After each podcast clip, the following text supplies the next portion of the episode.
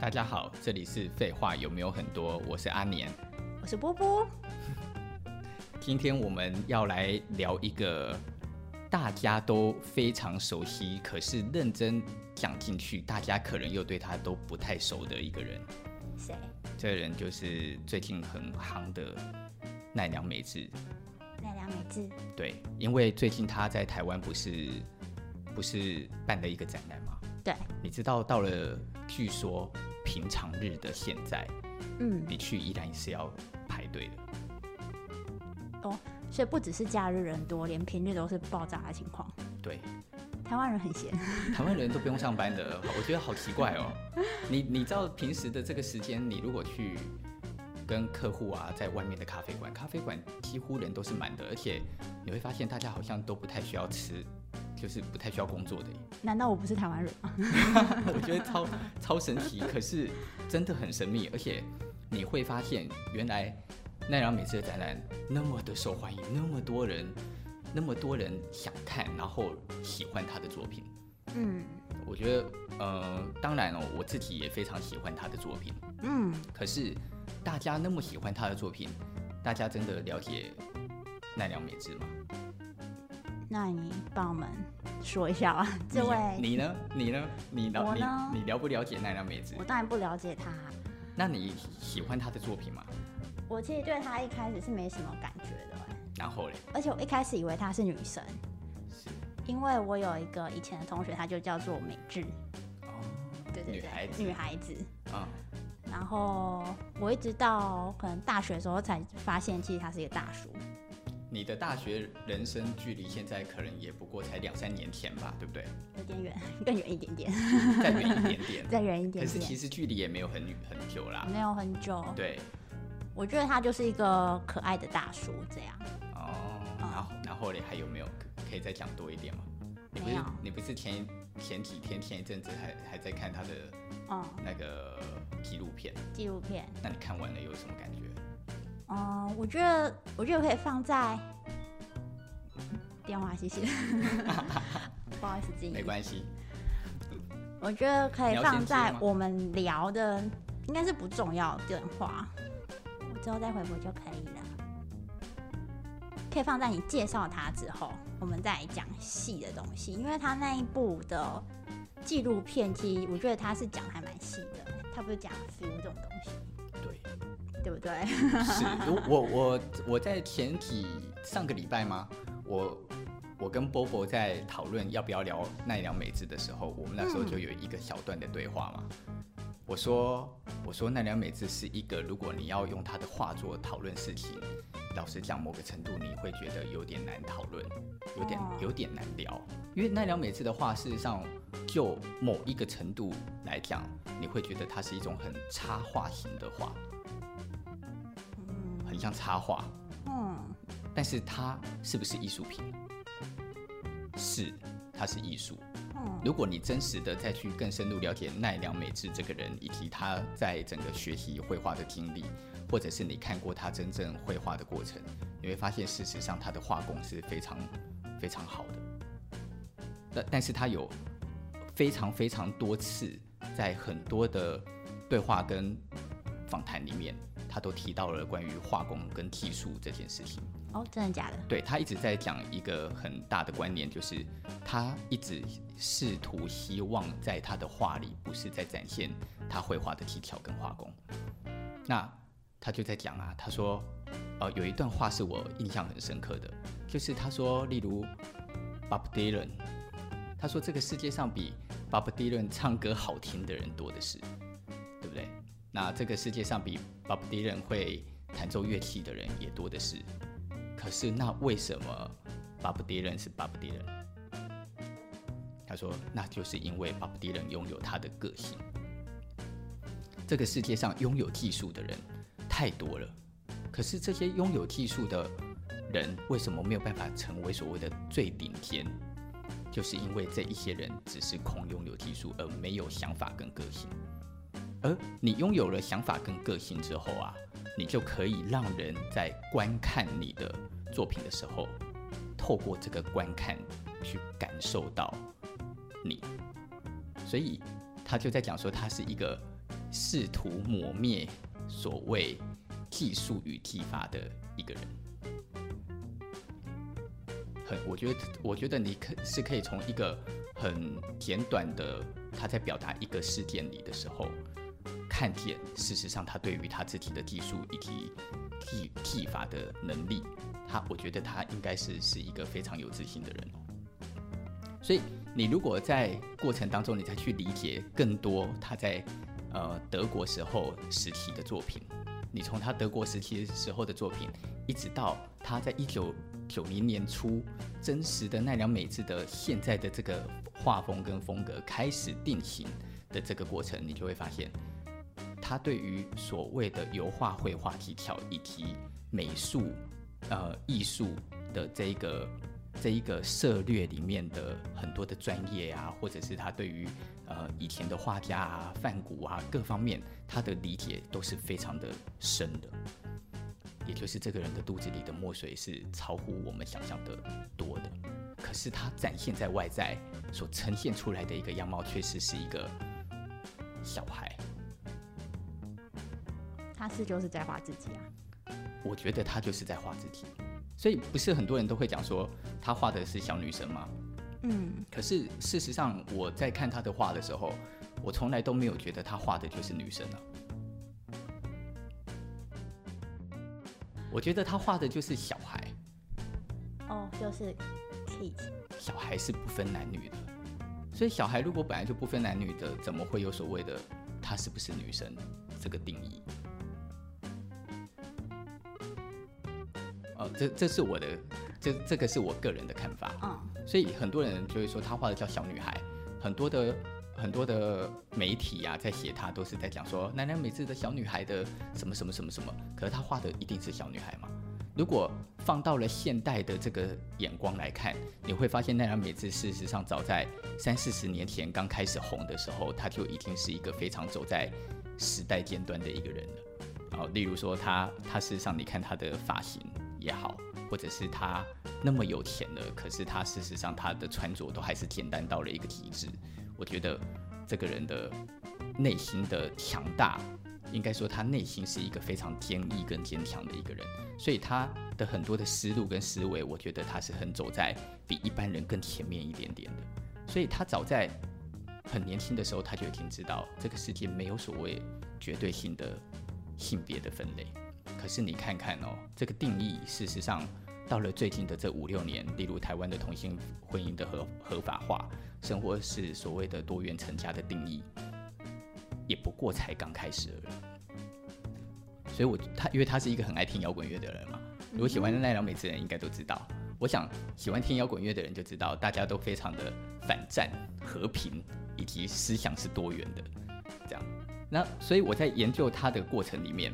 我就抓出了几个看待奈良美智这这件事情的几个定义。哦，就是它的元素组合成奈良美智的元素们。我觉得应该是这样讲哦，就是说很多的，如果我们今天要来谈奈良美智，呃，你我们最近就会在网络上看到有非常多的文章都写说什么你不可不知奈良美智的十件事，然后你什么你不可不了解奈良美智的画作里的小故事。可是，真的要讨论奈良美智的时候，我们讨论它是从这个立场讨论吗？我我我并不晓得，因为那十件事每一篇文章可能都写烂了吧。我觉得可能是让大家更轻易的了解这个人。对，所以如如果你今天只是要去看一个比较表面的这个状态的话，事实上我觉得奈良美智没有什么好看的。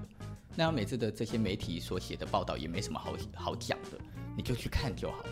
因为奈良美智的。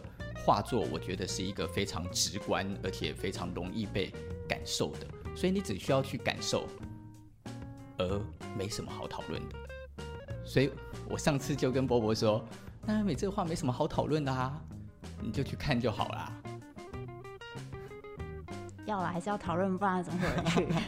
所以如果我觉得要来讨论，我们就应该可以来讨论看看这一个人有一些很特殊的特殊点。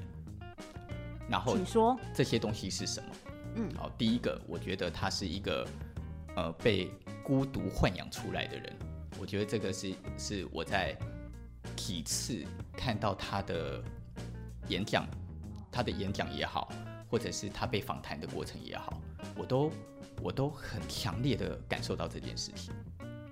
我在第一次被这件事情震撼的时候是十几年前，我第一次看呃跟着奈良美智去旅行者的纪录片。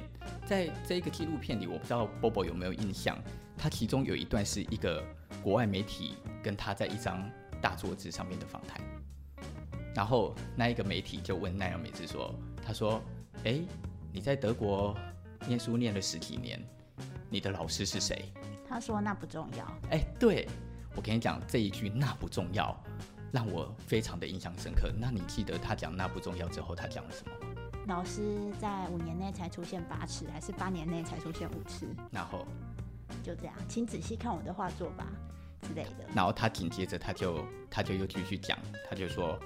嗯，重要的是，我总是一个人，我可以一个人，所以我在那个过程里，我用我一个人的时间去吸收所有我觉得我可以做的事，去画我所有我想要的画，这才是重要的。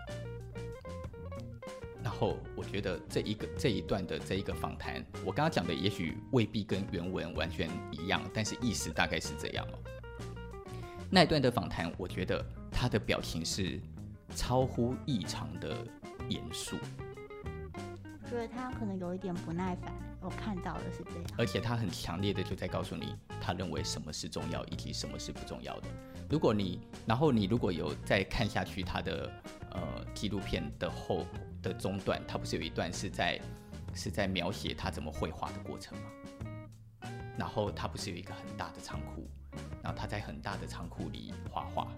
然后如果呃你们有，如果各位朋友有看过一本书，这本书是呃叫做奈良美智的世界，我这里有，可以给大家看一下这本书。我觉得呃如果。硬要讲的话，在所有台湾目前出版的所有跟奈良美智的书籍相关，而可以让你更理解奈良美智，其实我觉得就是这本书了。因为这本书里有非常多的访谈，但是我觉得看得进去的人可能没有想象中中的多，因为这本书里全部都是字。他算是就是记录他跟别人的对话。对，他边记录他跟别人很多是他跟别人的对话，他在别跟别人的对话里面就会透露出非常多他的性格上的讯息。阿年稍微举几个他对话的人有哪一些，啊哦啊，让大家知道一下。他在这里面呃的对话，一个是跟提，一个是呃吉本巴娜娜写了一篇文章来讲奈良美智这个人。吉本巴娜娜是谁？吉本巴娜娜是日本一个非常有名的小说家，他的小说都会带给人一种无形的孤独感。很，我跟你讲，他的小说很神秘，他的小说就是。文字明明就是满的，可是你读的时候就是觉得空气是有点奇怪的凝结感。我个人感觉是这样啊，不是每个人都这么觉得哈。好，那么下一位对谈的里有村上隆，有古川日出男。那他跟村上隆还有古川日出男的这两个访谈，我觉得是非常非常的精彩的。古川日出男是谁？他其实不是什么太重要的，他就他对日本人来讲可能比较重要，对台湾人来讲还好。因为台湾人又没有人认识他，其实他就是一个艺术的评论者的这样子的一种角色，策展人、评论者这样的角色。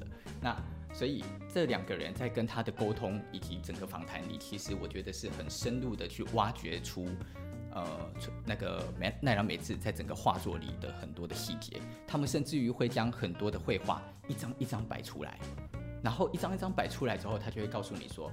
哪一张我觉得我画的不好？我为什么画的不好？而且我那个时候的心心情跟心境是非常的糟糕或痛苦的。他就是把会把这些东西表达出来，所以你可以在这本书里去看见他在面对不同画作的时候的看法，然后非常的清楚，非常的呃细节的在讲述这些事情。好，但是我刚刚没有讲完，他在这里面讲到一件事情，就是。他说他他住在那须的房子，因为他那个时候在东京的边条买了一栋房子。这个时间点大概是在二零零零年初，也就是可能二零零三年到二零零五年左右。的这一段时间，他买了一个房子。其实，如果我的推敲是没有错，这个房子应该就是我们在纪录片里所看到的那个房子。那个房子在边郊，然后边郊的四周围都是没有任何的住宅的，然后旁边只有一间铁工厂，然后他就住在那个房子，而且他在那个房子里一住就住了好像五年还多少年。然后，那如果你从纪录片里面去看到这个房子，这个房子里完全是空荡荡的。然后，呃，淋浴间的旁边是一个小厨房，然后他要煮水就从淋淋浴间里面把那个，哦，他要洗衣服就从淋浴间把莲蓬头拉出来，然后灌水这样子，一切的整个空间的状态都是一个简朴到不行的程度。那你你你可以想想看，他在那个时候已经是一个多有名的画家了。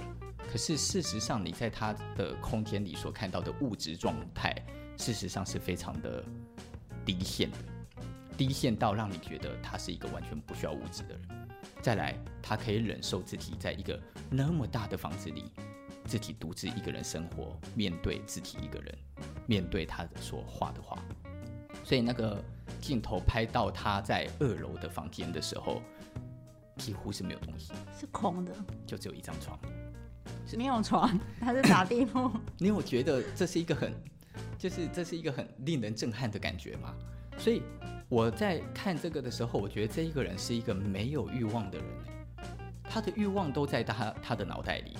所以，呃，纪录片里也有提到啊，就是说他跑去各个国家去看展的时候，他几乎住的都是最便宜的旅馆啊。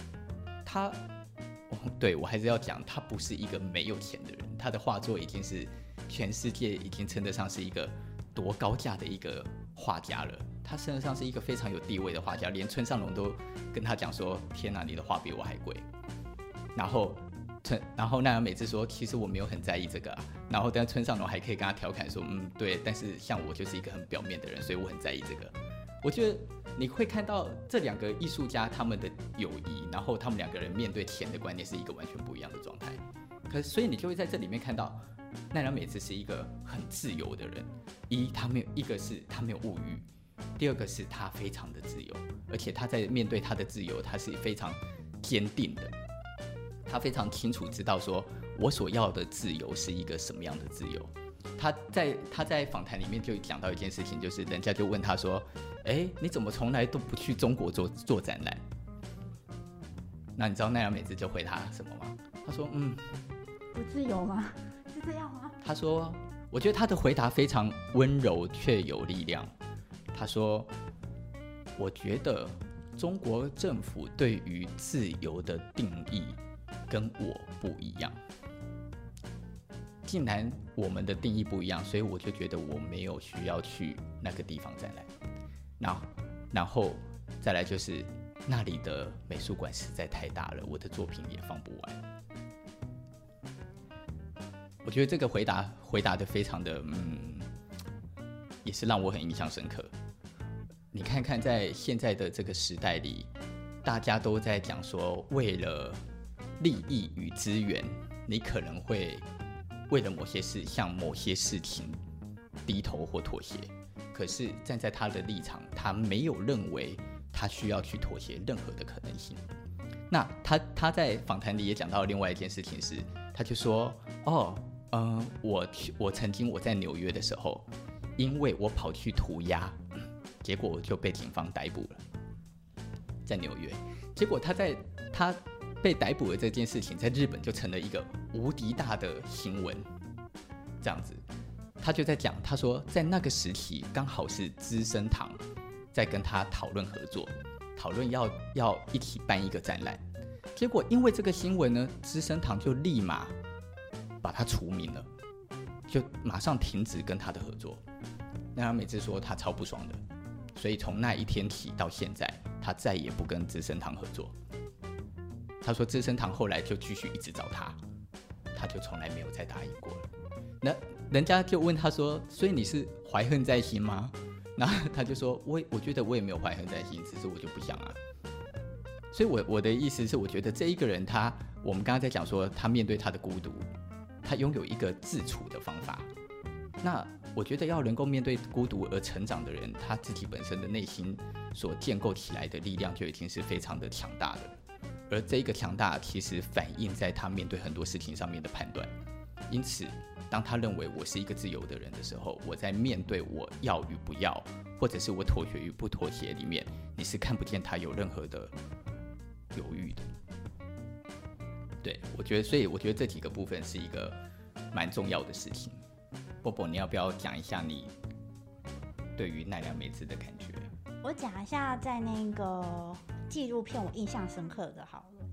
我记得他以前有去那个韩国展览，对不对？对。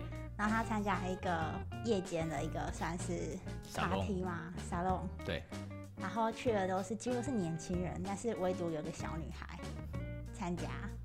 然后那个小女孩真的长得好像他画的人哦，那个眼神、那个韵味真的很像，真的。然后他参加完之后，在回呃回程的路上，就跟他 partner 说：“我觉得认真看画的就只有那个小女孩而已。”对。你知道，你知道我今天才在网络上看到一个金城武的，一个金城武的 FB 跳出来的一个文章，在写金城武。哦。然后他就是把金城武在。两千年左右的时候的很多的很帅的照片都发出来，然后他上面就写了一个金城武讲的话。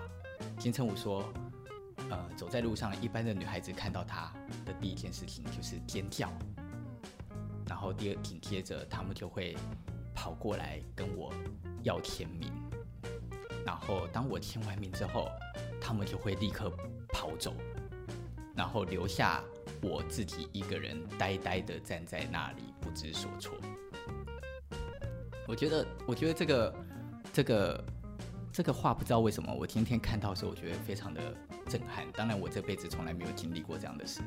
可是，你可以理解一个非常受欢迎的人，他到底是什么原因而被受欢迎呢？他是因为他长得帅被而受欢迎？他是因为他的面孔而被受欢迎？还是是因为人们是因为真的喜欢他而受欢迎？我相信。奈良美智的内心可能也有完全一模一样的疑惑吧？你们是因为我有名而来看我的画，还是你们是真的看懂了我的画而来看我的画？我觉得这个东西应该是作为一个成真正成名了的一个艺术家的内心有非常多于对于自己的疑问。我的感想是这样，我觉得我们作为设计师也好，我们谁不想成名？我们也希望我们的作品被承认，对不对？可是我必须讲，例如我自己好了，我哪称得上？我们哪称得上叫做什么叫做大师？我们根本就称不上什么叫做真正厉害的大师。可是我们又期待着别人喜欢我们的作品。可是今天呢，当我在 FB 上面发表了一个作品，而有些人就会来告诉你说：“大师，我跪了”之类的言语的时候。不知为何，你又从心里的觉得无限的尴尬，跟啊，为什么啊？为什么会尴尬？因为你就是觉得自己就不是大师啊，你就是从心里知道，我只是在发表一个我觉得喜欢的作品而已。我是我，这不代表我觉得我一定是最棒的人。一样的面对，就像奈良美智在很多的呃。访问，或者是你看待他对待人的方法，为什么我们反而会对于这样的人产生一种无形的尊敬？是因为他没有，你没有，你不会在他的身上看见一个高高在上的人，而你反而在他的身上看见一个他将自己融入所有的人之中的一个人，他也愿意面对自己的平凡跟孤独，他可能甚至于无法。去评判为什么他自己会成为全世界最有名的画家之一，而多少人想要成为跟他一样的人？所以他自己也讲，他自己也说，他觉得他自己其实就是一个很幸运的人。那可是他在面对他的幸运，他却也没有让自己因为获得了这个幸运而就而就冲昏了头，成为了另外样。一个样貌的人，因为他坚持觉得我不，他根本就不用坚持，因为他根本就没有这个念头，因此他就可以继续保有自己的样子。所以我在看奈良美智的时候，我觉得今天我们要来聊这一个人的时候，很多人可能会很想把立场跟力量都放在他怎么画画啊，他是或者是他画的画到底代表着什么啊之类的。可是我倒觉得有更多可以拿来反思的事情，就是像我刚刚在讲的，他所面对事情的时候他的看法，以及他怎么去看待他自己内心的强大。所以我从刚开始就在讲说，我觉得他是一个内心很强大的人，因为他内心的这种强大是一个无无法被摧残的状态。我觉得这是很厉害的。我觉得这个部分是让我觉得，呃，你很难不喜欢他。更何况我们根本就不需要认识他，单看着他的作品跟画作，你就很难不喜欢他的画。那因为他的画介于一种很难解读的状态，也就是他早期的画其实更像是一种插画类型的作品。但是他随着他的年纪的增长，他基本邦娜娜就讲了，说他现在已经没有办法再跟奈良美智合作了。那人家就问他为什么，他就说因为奈良美智已经进入到另外一个境界了，他需要画更多的大的作品。这个是我相信的，就这个感觉就像是人生开始进入到了某一个阶段的时候，你会希望自己可以借由所剩的时间来表达一些你还来不及讲的事情，所以借着这个部分，奈良美智他才会需要开始去呈现更多大型的作品，而这些大型的作品。你很难不去在这个大型作品里面去介入所谓的真正的艺术以及技术的角度去介入到里面的一个关系，这样，所以我觉得我们今天在讨论奈良美智 呃的这一个段落，算是一个蛮重要的。Bobo 是跟我讲说，介绍一下书，叫我要介绍一下我手边的这些书哦。对啊，我我可以稍微介绍一下，呃。哦这个当然就不用讲，这就是作品集。我家还有另外一套作品集是很多本的，我想可能很多人都有。我想要看里面，因为他他的那个书盒设计的好棒哦，是用窗户，就他小屋子的那个系列嘛，对，对不对？这一本这一本作品集就是他在做 H to Z 的时候的那一段时间所出的作品集。哦哦哦。所以这里面都是小型插画，哦，就是我刚刚讲的那一种，不是真正大型的绘画，但是都是小型的，有没有？嗯都是这一类。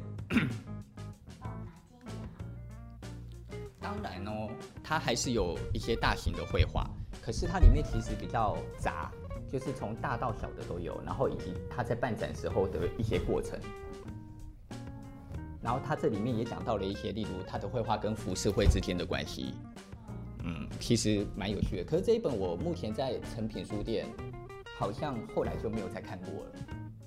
因为他一方面是他的作品集其实太好卖了，所以其实我觉得可能卖完你就再找不到了，这一本这一本书是他的手制，手制的意思就是他这里面有很多都是他的日记，里面的每一篇都是他的日记，还有一些手稿，所以他在这一本书里面，其实我觉得就很像 murmur 啊。我自己在，我自己的感想是，如果你的目的不是为了作品，而是希望更了解这个艺术家为什么可以成为一个这样子的人，那么这样子的一本手志，其实是帮助我们更了解奈良美智这个人他内心所呈现的一个最自然的状态。那这一本是日本的，它是完全里面就是把所有。奈良美智跟别人的对谈啊，以及作品啊的呈现啊，其实几乎都呈现在这一本书里面。嗯，是日文的。是日文的，所以这一本其实我是单纯因为好奇买回来看，因为我在成品的时候并没有拆开它。那买回来就翻，发现里面非常多很多细细小小的资讯。那当然，因为我看不懂日文，可是这里面有很多的图片，它可以帮助你啊，就是在这里面感觉到。他曾经所创作的事情可能是什么？我觉得这个这个有趣有兴趣的人再再买就好了。这个比较没有那么不懂日文的人，就是可以先考虑其他的选择。对对对对对。但是如果你是一个真的很想理解奈良美智的人，我觉得台湾目前就是只有这一本书是最深入的，也就是奈良美智的世界。在这一本书里，我其实做了。非常多的 mark，你看，啊，我还一些文字给圈起来，因为这些部分就是我自己觉得，哇，他想他所表达的某些东西，我觉得是跟我心里所想象的某些东西是吻合的，我就觉得天哪，让我更喜欢这个人。对啊，所以其实台湾你要找买奈良美智的东西，其实并没有想象中的难哦。包括奈良美智的滑板啊，或者是奈良美智的一些海报或画作，其实并没有很难。可是如果你是真的要去收藏奈良美智的艺术作品，我觉得没有那么容易，而且是不是真的有那个必要，我觉得也很难讲。如果你有一定的财力的话，但是从这样子的一些作品题或书题，我觉得是可以帮助你更了解这个艺术家的。毕竟艺术家。的作品往往只是表面，可是艺术家的深度其实都是反映在他的人生里的。对。哎，那稍微简短 三句话来讲一下看展的心得好了。看展的心得是，我觉得看真正的画作跟看印刷的图片，呃，我以前在。观察与体验里说，我觉得有些画作看照片就够了。但是我认为，我觉得奈良美智的画作是蛮值得去看现场的。首先，你在这个印刷里所看见这些粉粉的色调，看起来没有轮廓的的的图的涂色方法，你在现场真的看的时候，你会觉得非常的细腻。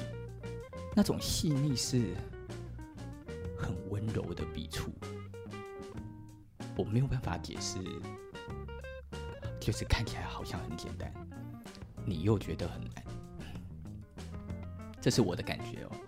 所以你在看着那幅画的时候，你会反复的有一种疑惑，猜想说，他到底重复把这一幅画涂掉过多少次？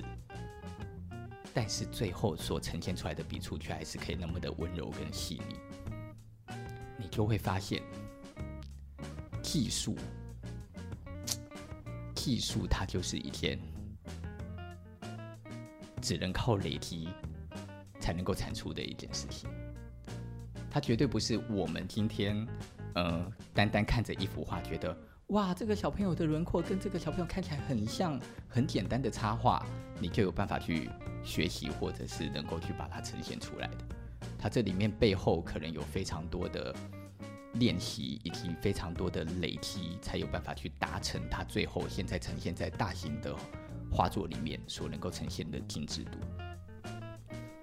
我觉得这个可能就是，我觉得看小型的插画，它小型的插画真的比较没有办法有。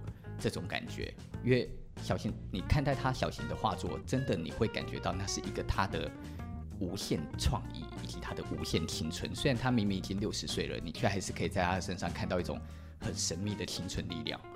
可是看到他的大型画作的时候，我觉得那已经开始呈现出一种底蕴了。所以我觉得这是在我在看他的展的时候，我觉得非常值得大家去可以去观察的地方。那帮我做个结尾吧。今天波波话讲的非常少哎，我觉得你讲的非常好。是这样子吗？对。OK，好啊。呃，这里是废话有没有很多？然后我们每一集都会在节目里面跟大家分享一些文化设计还有观点哦。那如果大家觉得听了我们的节目觉得有兴趣，就欢迎大家来到我们的粉丝专业去按赞。那也。非常希望大家可以留言告诉我们，你们想要听一些什么样的议题跟话题，我们就会在后续的计划里面慢慢把这些东西加进去。那今天我们的节目就到这里，拜拜。